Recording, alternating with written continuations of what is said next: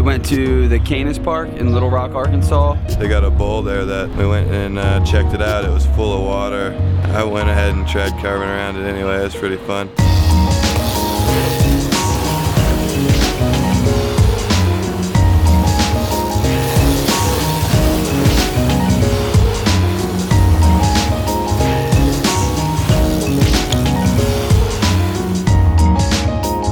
We ended up riding a Quikrete setup. Little Rock, Arkansas Burnside over there.